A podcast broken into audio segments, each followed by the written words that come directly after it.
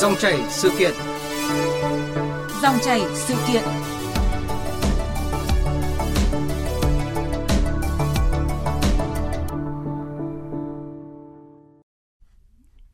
Thưa quý vị và các bạn, khoảng 10 ngày nay thì Hà Nội ghi nhận số ca mắc COVID-19 mới mỗi ngày từ 2.500 đến gần 3.000 ca, đưa tổng số bệnh nhân trong đợt dịch lần thứ tư lên gần 60.000 người.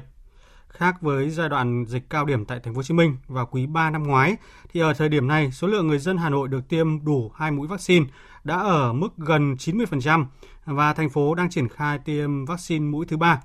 Song thực tế, số ca F0 tăng nhanh đã khiến hệ thống y tế của Hà Nội lúng túng, bị động trong quản lý xét nghiệm phân loại bệnh nhân điều trị cho người bệnh. Theo các chuyên gia, dự báo trong những ngày tới, số ca mắc COVID-19 mỗi ngày của Hà Nội có thể lên tới 4.000 đến 5.000 ca. Nếu không có sự củng cố điều chỉnh hệ thống y tế, các tuyến sẽ chịu ảnh hưởng nặng nề bởi tình trạng quá tải người bệnh. Vậy ngay từ lúc này, Hà Nội cần có những giải pháp gì để cải thiện tình hình? Để tìm hiểu nội dung này, chúng tôi kết nối với Phó Giáo sư Tiến sĩ Nguyễn Việt Hùng, Phó Chủ tịch Hội Kiểm soát Nhiễm khuẩn Hà Nội. Bây giờ xin mời biên tập viên Thúy Nga bắt đầu dòng chảy sự kiện hôm nay. À, xin cảm ơn Phó Giáo sư Tiến sĩ Nguyễn Việt Hùng, Phó Chủ tịch Hội Kiểm soát Nhiễm khuẩn Hà Nội đã nhận lời tham gia dòng chảy sự kiện của chúng tôi ạ. Vâng, xin, ờ, xin cảm ơn quý đài cũng như là quý khán giả. Vâng À, vâng thưa Phó Giáo sư, trong những ngày gần đây thì Hà Nội đã ghi nhận sấp xỉ 3.000 ca mắc COVID-19 mới mỗi ngày và các chuyên gia cho rằng là con số thực tế còn có thể cao hơn. Bên cạnh đó là nguy cơ xuất hiện biến chủng Omicron trong cộng đồng ạ. À, vậy nhìn vào những cái con số mà hàng ngày ở bản tin buổi chiều đấy ạ, thì ông đánh giá thế nào về diễn biến dịch bệnh của Hà Nội ạ? Tức là Hà Nội 10 ngày qua thì uh, luôn luôn là cái số mắc mới luôn luôn là cao nhất cả nước và nó ở cái mức tức là cũng khá cao tức là trên dưới ba ngàn uh, trường hợp mắc mới một một ngày. Đúng là con số này có thể là chưa phản ánh hết được đâu. Bởi vì là hầu hết những cái triệu những cái người mà bị nhiễm covid 19 thì thường là không có triệu chứng. Đấy, cho nên là chúng ta cũng uh, có thể nói là chưa phát hiện hết được. Đấy, và đặc biệt là trong cái ờ, dịp tới đây thì có thể con số này nó còn tăng lên nữa cho cái trong cái dịp ờ, lễ Tết ờ, và cuối năm ờ, này, thì nó có thể còn tăng lên nữa. Vâng ạ. À, thưa Phó Giáo sư, trong số những cái khó khăn mà được nêu ra trong công tác phòng chống dịch thì Hà Nội ờ, là địa phương có mật độ dân cư rất cao ở các cái xã phường, trong đó có những phường có tới 9 vạn dân. À, trong khi trạm y tế các xã phường này thì chỉ có đến khoảng một chục nhân viên y tế thôi ạ và đã dẫn đến quá tải trong quản lý theo dõi cũng như là chăm sóc điều trị được F0 tại nhà.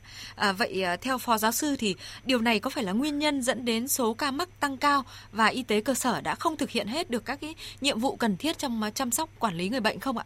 Vâng, à, cái này nó có mấy cái ý như thế này ạ, tức là Hà Nội cái số nhiễm tăng cao nhưng mà trong cái bối cảnh chắc là hầu hết những người dân đã được tiêm phủ vaccine.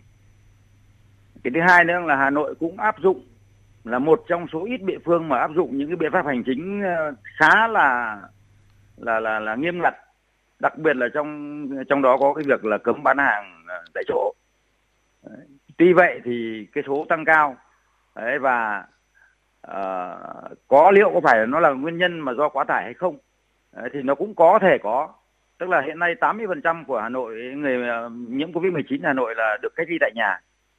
Thì mình phải xem lại xem cái việc tuân thủ cách ly tại nhà của người dân có tốt hay không. Nếu như không tốt thì nó cũng là một trong những nguyên nhân mà làm tăng cái số ca nhiễm. Đấy, vậy bởi vì là hầu hết những cái số ca nhiễm 75 80 phần trăm số ca nhiễm là xảy ra ở những cái nhóm đối tượng đã được cách ly. Thì đấy là một cái ý mà chúng ta cần phải xem lại xem là cái người dân đã tuân thủ cách ly tại nhà tốt hay chưa. Đấy là thứ nhất.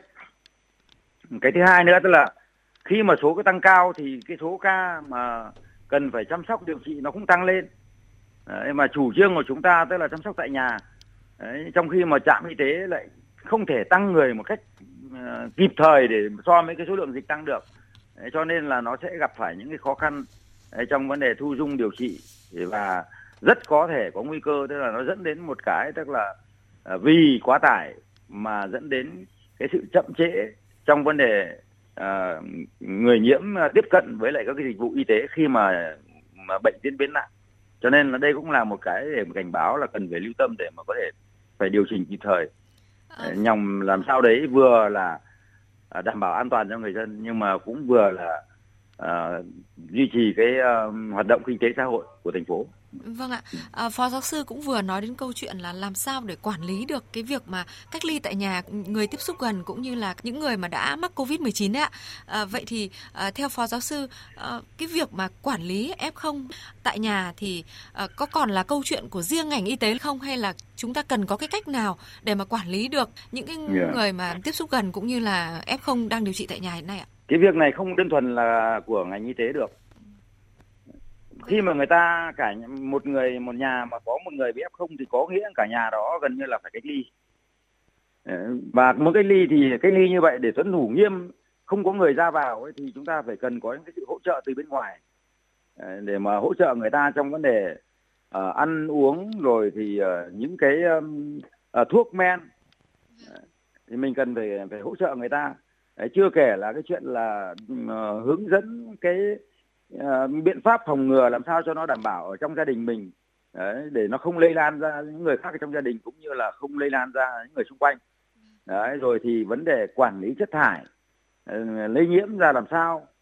Đấy rồi thì vấn đề ăn uống như thế nào đấy tất cả những cái đó thì cần phải có một cái ờ, một cái cái sự tham gia của nhiều những cái tổ chức đặc biệt là các cái tổ covid cộng đồng. Rồi thì những người tình nguyện. Ờ, rồi thì những cái hội uh, cựu chiến binh hội phụ lão tức là hội tức là rất nhiều những cái hội vào đấy để mà tham gia vào bởi vì là thực tế 3.000 ca một ngày là một số lượng rất lớn. Ờ, nếu như chỉ cho cho ngành y tế tham gia không thì không bao giờ có thể đáp ứng được. À, rõ ràng là với khoảng 3.000 ca uh, mắc mới mỗi ngày thì cái số lượng mà cách ly điều trị tại nhà thì rõ ràng là rất là lớn.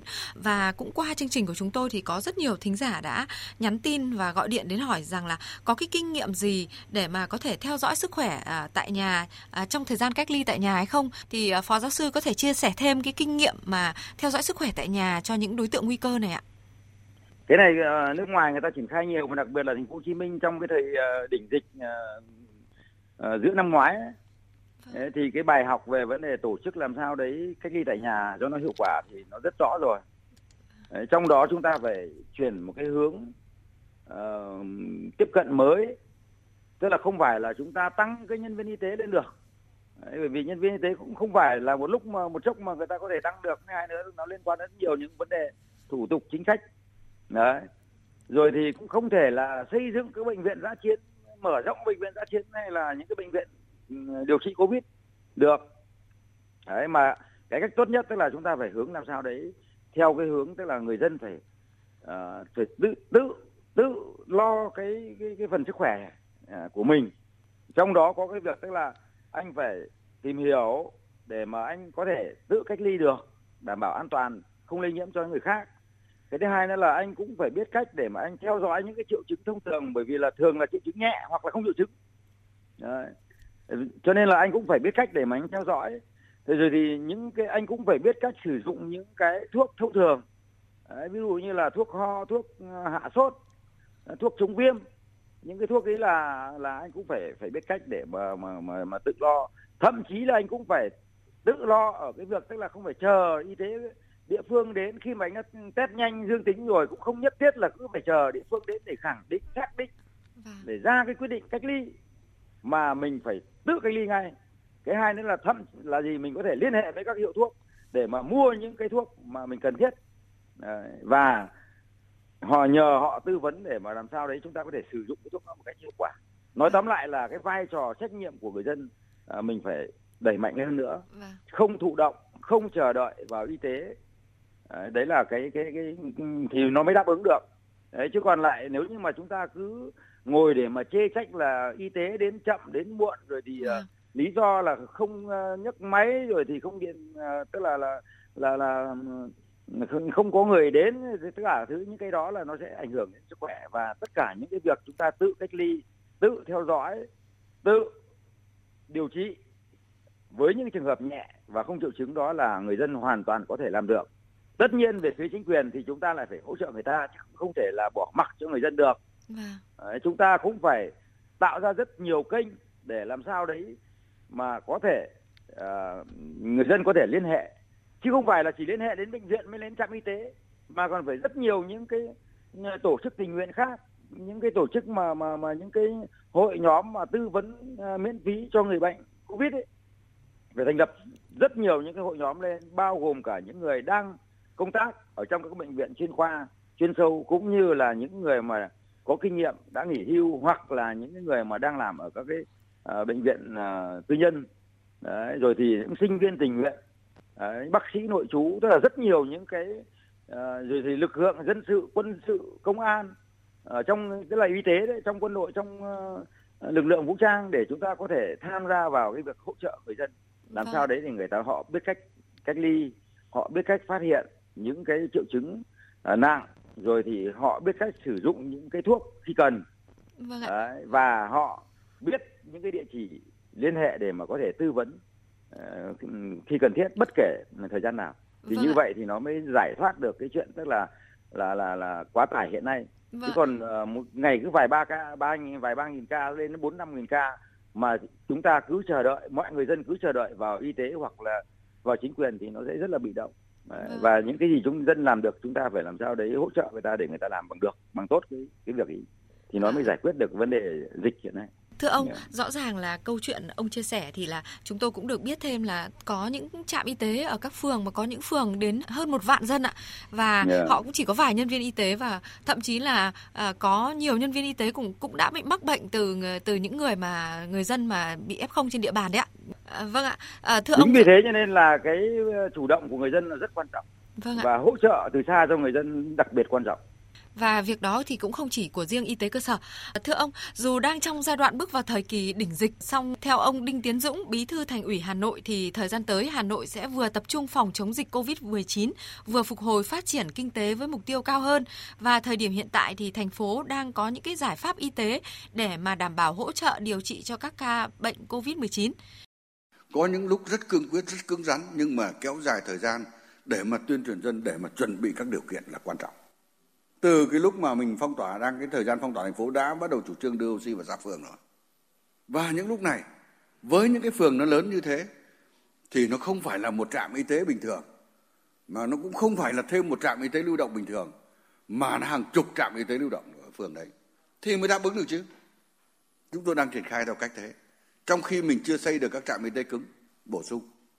Và chúng tôi cũng chủ trương là sẽ xây bốn năm cái bệnh viện tại bốn năm cái cửa ngõ của thủ đô. Thưa Phó Giáo sư Tiến sĩ Nguyễn Việt Hùng, theo lời của Bí thư Thành ủy Hà Nội Đinh Tiến Dũng thì cần tới hàng chục trạm y tế lưu động và xây thêm 4 đến 5 bệnh viện mới đảm bảo công tác điều trị cho người bệnh. Và rõ ràng là chúng ta không thể có nguồn lực cả về tiền bạc cũng như về con người để mà có thể làm được những việc như vậy. Vậy theo Phó Giáo sư thì đến thời điểm này, việc chống dịch hay quản lý kiểm soát ca bệnh thì nên được thực hiện như thế nào để mà chúng ta có thể là bước vào thời kỳ đỉnh dịch? Vâng, tôi nghĩ rằng là thành phố phải rất linh hoạt linh hoạt trong cái chuyện tức là xác định ca bệnh.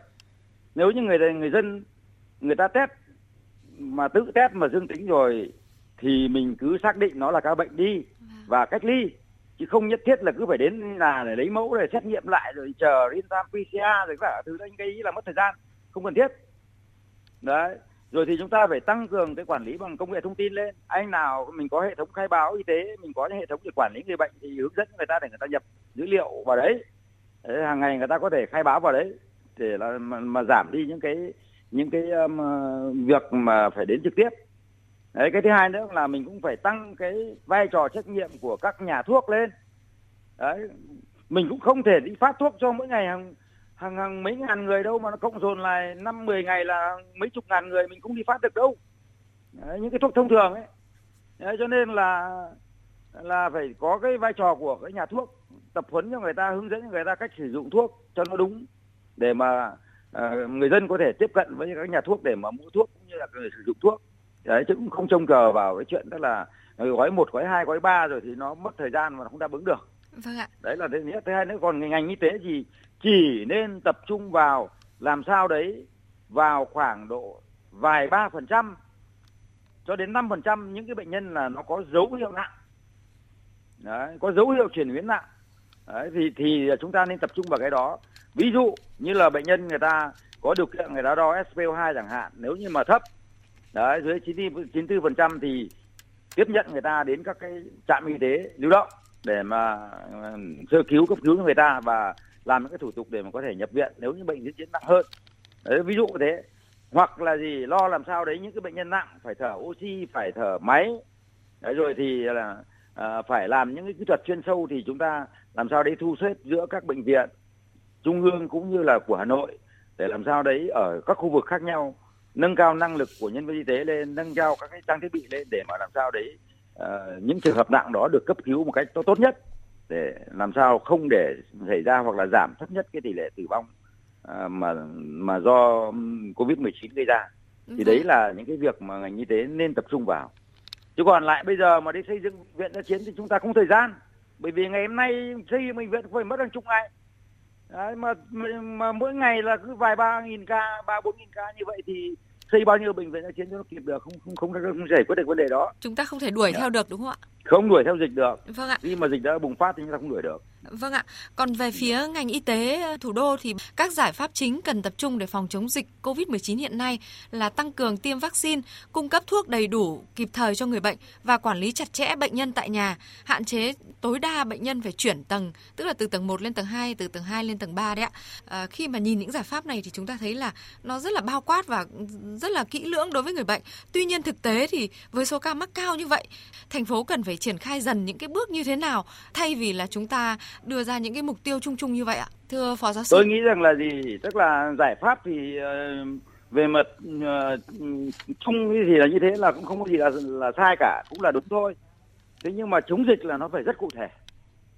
Ví dụ như là mình phải nắm được là tiêm vaccine đây tức là mình tiêm cho những cái đối tượng mà chưa đủ vaccine là những đối tượng nào khối vâng. lượng nó là bao nhiêu số lượng là bao nhiêu nó phân bổ ở tỉnh ở quận nào huyện nào thì phải rất cụ thể. Bởi vì chúng ta đã có cơ sở dữ liệu đó rồi. Đấy, cái hai nữa là bây giờ tiêm vaccine mũi ba thì cho những đối tượng nào chứ không phải chúng ta tiêm tràn lan lực lượng thì đã ít rồi vaccine thì có hạn mà chúng ta lại có những người 3 tháng vừa tiêm xong mũi hai đã nhảy vào tiêm mũi ba rồi mà trong đó anh cũng phải là cái nhóm đối tượng nguy cơ. Đấy, như vậy tức là vừa là lãng phí vaccine mà vừa là quá tải không cần thiết cho ngành y tế. Cho nên là nó phải rất cụ thể tức là gì? Ở quận này phường này đấy có bao nhiêu những nhóm đối tượng? Những đối tượng mà những người mà trong đối tượng có nguy cơ cần phải tiêm mũi hai rồi thì cần phải tiêm mũi ba nó phải rất cụ thể. Đấy là một. Cái thứ hai nữa tức là cấp phát thuốc thì tôi đã nói rồi tức là mình cũng không thể đi đến từng nhà để mà cấp phát thuốc được đâu. Vâng. đấy, nhất là những cái thuốc mà thông thường ấy mà người dân mà không phải thầy thuốc kê đơn ấy, những cái thuốc mà hạ sốt rồi thì giảm đau rồi thì chống viêm. À. những cái thuốc ấy là gì? Là mình nên là là để người dân tự lo theo cái hướng là hỗ trợ người ta về mặt kỹ thuật về mặt uh, chuyên môn. Đấy thì về mặt tức là những cái chỉ định và cách dùng. Đấy và trên cơ sở đó thì tạo ra nhiều những cái đội ngũ tư vấn để mà hỗ trợ cho người ta khi người ta vướng mắc khi thực hiện. Thì đấy là nó mới giảm được. Chứ còn lại bây giờ cứ mấy chục ngàn ca mà bây giờ cứ mỗi ngày lại đến phát thuốc một lần thì không làm được hoặc là mỗi bệnh nhân chỉ cần đến một lần thôi thì chúng ta cũng không làm được bởi vì y tế cơ sở còn rất nhiều việc phải làm từ vấn đề xét nghiệm vấn đề quản lý vấn đề uh, tổ chức cách ly rồi thì vấn đề tiêm vaccine rất nhiều những việc chúng ta không thể ôm đồm được. Vâng ạ. Thế cho nên là cái cái cái cách tổ chức thì tôi nghĩ rằng là là chúng ta phải rất cụ thể. Thế còn một cái việc nữa tức là bảo là hạn chế uh, chuyển tầng cái chuyện tầng tầng hay không chuyển tầng à, hạn chế là tốt. Nhưng mà chúng ta phải chủ động tức là phải làm sao đấy để người dân cách ly tại nhà điều trị tại nhà người ta phải biết được những triệu chứng nào là cần phải đến y tế. Và những cái triệu chứng đó chúng ta phải tập trung vào những cái biểu hiện đó chúng ta phải tập trung vào để giải quyết à, về nhu cầu của người bệnh chứ không phải là hạn chế chung chung được. À, cho nên là hạn chế ở đây tức là gì? Làm sao đấy một là không để xảy ra những triệu chứng nặng. Hai nữa là khi đã có triệu chứng nặng rồi thì chúng ta phải làm sao à, chỉ rõ cho người ta đến đâu. Đấy, và thậm chí là về quy định thời gian để làm sao đấy mà nó không ảnh hưởng. Bởi vì tình trạng mà khi dịch xảy ra nhiều như thành phố Hồ Chí Minh thời gian đầu ấy là gì? Chúng ta tổ chung thu, thu dung điều trị à, không tốt cho nên là người dân người ta một là người ta không biết thế nào nặng. Cái thứ hai nữa là biết rồi nhưng mà người ta không biết đi đến đâu cả. Đấy, thì rất là nguy hiểm. À, dạ. Thì bây giờ mình phải tập trung vào những cái nói chung là phải rất cụ thể. Vâng ạ và đưa ra những cái giải pháp cụ thể quyết liệt hơn đúng vâng. không? Và ngoài tăng cường mũi thứ ba vaccine cho những đối tượng mà có nguy cơ cao đấy ạ, thì yeah. Dạ. một điều quan trọng khác đó là ý thức phòng chống dịch của người dân. Chúng ta chấp vâng. nhận chung sống một cách an toàn trước dịch bệnh, song điều đó cũng có nghĩa là chúng ta phải tuân thủ chặt chẽ những cái điều gì dù đã tiêm đủ 3 mũi vaccine thưa phó giáo sư. À, đối với người dân thì đấy là là, là cái sự tuân thủ của người dân là yếu tố quyết định cho vấn đề thành bại ờ, của việc ờ, khống chế cái đại dịch này. Thì trong đó chủ trương rõ ràng rồi tức là chúng ta tập trung vào vaccine và 5K Đấy, thì vaccine hiện nay là chúng ta đừng có sẵn và ừ, tổ chức rất là tốt nhưng vẫn còn những tỷ lệ 5 10% này đấy là vẫn chưa bao phủ được vaccine mà lại là nó nằm vào cái đối tượng có nguy cơ cao. Vâng. Ờ, bệnh nặng và tử vong thì chúng ta phải làm sao đấy tổ chức ờ, lên danh sách từng xã từng ờ, quận rồi thì chúng ta phải tổ chức làm sao để vận động để người ta tiêm cái mũi vaccine cơ bản cho nó tốt đấy. rồi thì những cái vaccine tăng cường đấy, thì là cũng thì tập trung vào đối tượng có nguy cơ cao thôi có chỉ định thôi chứ cũng không rất khoát là không để những trường hợp rất là là là là người dân tự quyết định trong cái chuyện là là là tiêm mũi ba wow để mà một là để sử dụng hiệu quả vaccine hai nữa tức là để mà uh, giảm tải cho ngành y tế. Đấy, cái thứ cái thứ, thứ ba nữa là vấn đề 5 k ở đây thì trong đó có cái chuyện tức là uh, quan trọng nhất vẫn là cái thói quen mang khẩu trang. Đấy, và bây giờ chúng ta phải tiến tới một cái thói quen nữa tức là cái thói quen mà hạn chế tiếp xúc với người khác hạn chế đến những cái nơi đông người đấy, đấy là cái thói quen khó đấy khẩu trang hiện nay cũng là tương đối tương đối tốt. Thế nhưng mà chúng ta vẫn tặc lưỡi với nhau tức là chúng ta đã tiêm vaccine rồi anh em với nhau thì vẫn có thể ngồi với nhau thoải mái. Thì bây giờ chúng ta dần dần chúng ta phải tạo dựng một thói quen làm sao đấy là tiếp xúc gần mà không mang khẩu trang. Đấy là nguy cơ lây nhiễm. Vâng và không thể biết được là anh này là có nhiễm hay không có nhiễm không trông chờ vào cái triệu chứng abc được. Đấy, mà chúng ta phải coi ai cũng có thể là nguồn nhiễm để mà chúng ta à, tuân thủ cái 5 k cho nó tốt trong đó có cái chuyện tức là giữ khoảng cách hạn chế tập trung đông người và thói quen mang khẩu trang và khử khuẩn tay là những cái uh, biện pháp phòng ngừa lâu dài không chỉ cho Covid-19 còn cho rất nhiều những cái bệnh truyền nhiễm lây vâng. dịch khác. À, đặc dạ. biệt là khi mà dịp Tết sắp đến và à, biến chủng Omicron đang à, có nguy cơ xâm nhập vào nước ta và có dự báo rằng là à, mỗi ngày Hà Nội có thể xuất hiện từ 5.000 đến thậm chí là 10.000 ca mắc mới mỗi ngày ạ. Vâng, nếu như mà chúng ta phát huy được cái vai trò trách nhiệm của người dân thì chúng ta có thể ứng phó tốt được à. với lại cái uh, số lượng ca nhiễm mới uh, hiện nay tôi nghĩ là như vậy kể cả trong những cái dịp Tết mà có thể dự báo nó có thể tăng lên gấp đôi gấp ba như thế này. Vâng ạ. À, xin trân trọng cảm ơn Phó Giáo sư Tiến sĩ Nguyễn Việt Hùng, Phó Chủ tịch Hội Kiểm soát Nhiễm khuẩn Hà Nội và xin cảm ơn quý thính giả đã quan tâm theo dõi nội dung của chúng tôi ạ.